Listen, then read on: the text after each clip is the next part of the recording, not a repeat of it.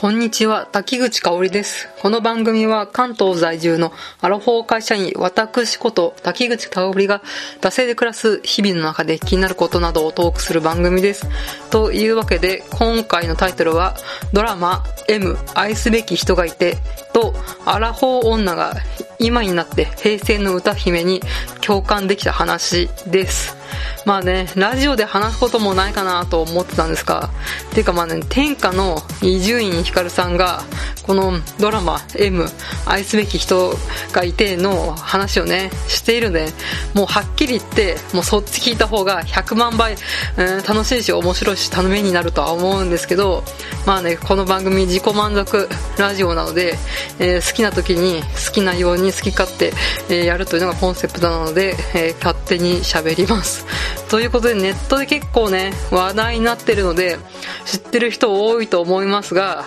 現在テレビ朝日系列で放送中のドラマ M 愛すべき人がいてについてねちょっと話したいと思います。まあ、内容は言わずと知れた平成の歌姫、えー、浜崎あゆみをモデルにしたあゆ少女あゆが、えー、凄腕のね、えー、敏腕プロデューサーに見出されてこうね平成の音楽シーンをね駆け上がっていくっていうねサクセス王道ストーリーみたいな、えー、そういうね話だと思うんですけど、まあこのね演出がねこう昭和のねシチュワーデス物語とかあの赤いなんちゃらかんちゃらシリーズみたいないっぱいあったじゃないですか、大英ドラマとか、あとはたまた、まあ、きゅうじゅうねんだいの家なき子とか、まあ、野島伸司脚本ですね。あとはまあ君塚良一がやったあの冬彦さんの、えー、と誰も知らないでよかったんでしたっけみたいな感じのこうね過剰演出過剰演技なんかこうぶっ飛び演技みたいなねそういうねドラマなかなかね味わいが濃いね、えー、ドラマでね濃厚な豚骨ラーメンマシマシみたいな背脂マシマシみたいな感じでちょっと胃もたれするみたいな感じのドラマ、この令和の世の中にね見れるとはっていうような、えー、ドラマなんですけれどとか、まああとね田中みな実の新境地見れますみたいななんなのあの眼帯とかいろいろねこう注目要素はあると思うし、ねってもやんやんやんや言われてると思うんですけど、まあちょっと私なりにねこの M 愛すべき人がいてにここに注目みたいなのがちょっとね他の人が言ってる部分とは違うところちょっとあったので、まあ撮ってみましたということで、えー、私が地味に注目しているのが、えー、あゆでも田中みな実の役のレイカでも、えー、他のね、えー人ではなく、あの、高島正信がやってる、社長でもなく、うーん、マックスマサですよ。うん。現実のね、松浦会長ではなく、マックスマサの方ですね。三浦翔平さんがやってる方の。で、松浦会長はなんかこうね、エーブイイーエックス の会長から退くみたいなのを、なんか昨日、なんかいきなり重大発表みたいな感じでありますけど、ちょっと現実のね、松浦会長は置いといて、マックスマサ、かっこよくないですか？まあね、三浦翔平だからね、かっこいいのは当たり前なんですけど、まあここで言うかっこいいっていうのは、これマサと付き合いたいとか、マサイケメンとか、マサ、うんと、結婚したいとか、そういうね、恋愛的なね、ことではなくて、仕事個人としてね、かっこいいみたいな、男惚れみたいな、うん、女ですけどね。こう作中だとルカワっていうチャラいマサの後輩がいるじゃないですか。なんかあいつと同じ心境みたいな感じですね。俺もマサ先輩みたいにガンガン言いたいこと言って時代をリードして切り開いていきたいぜみたいな、そこに痺れる憧れるみたいな、そういうねあこう後輩が男の同性の先輩に憧れるみたいな感じでマサかっこいいなっていう、まあ、具体的にこうマサかっこいい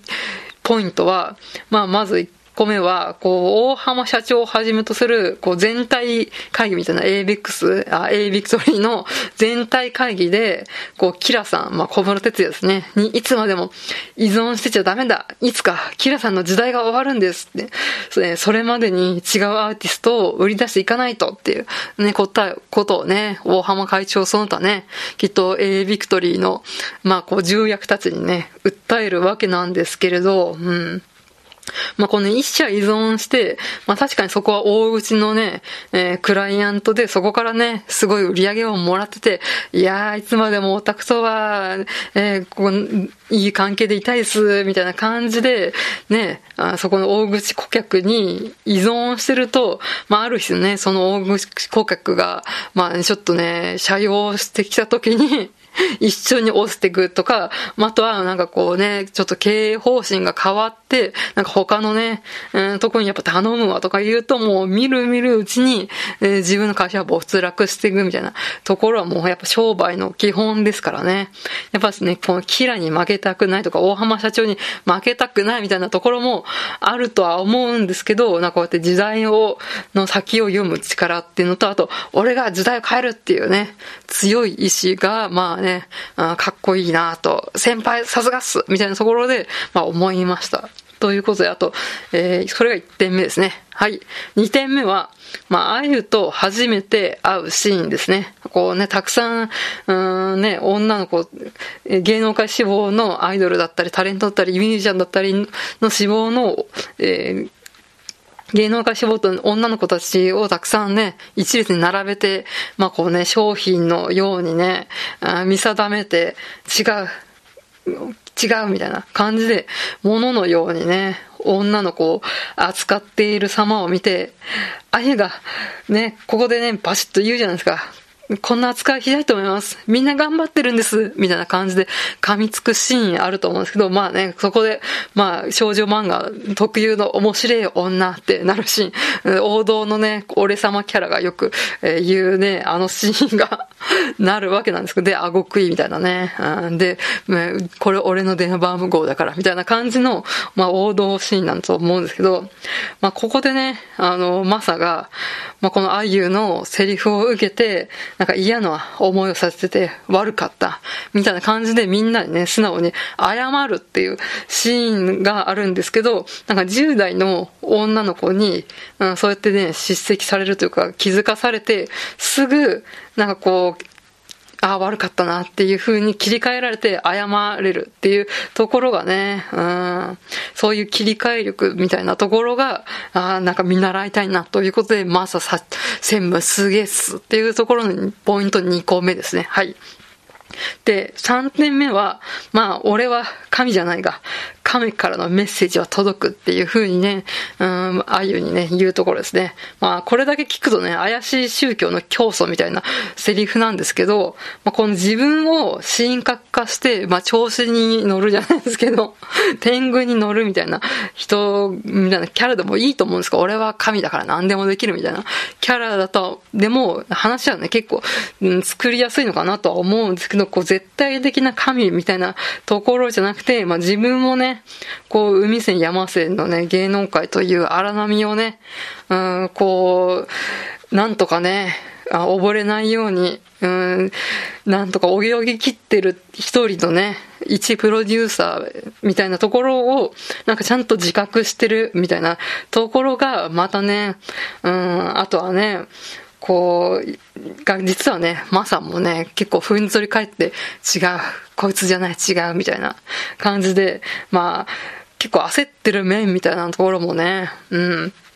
あると思うんですけど、そういうね、うん、崖っぷち人生みたいな、実はね、愛も崖っぷちだし、実はマサも崖っぷちみたいなところの、うん、人間二人がね、まあタッグを組んで今後のね、音楽シーンを塗り替えていくっていうところだとは思うんですけど、本当ね、そこら辺が、えー、実はね、うん、マサも実はあがいてるみたいなところが人間臭くていいのかなと思いました。というわけで、エイム、えー、愛すべき人がいて、で、えー、あゆでも、田中みな実の魅力でも、うん、なく、マサ先輩、かっケースっていうね、一生続きますっていう、そういう話をね、えー、してみました。ということで、マサの方も注目して、えー、引き続き見ていきたいと思いますということで、えー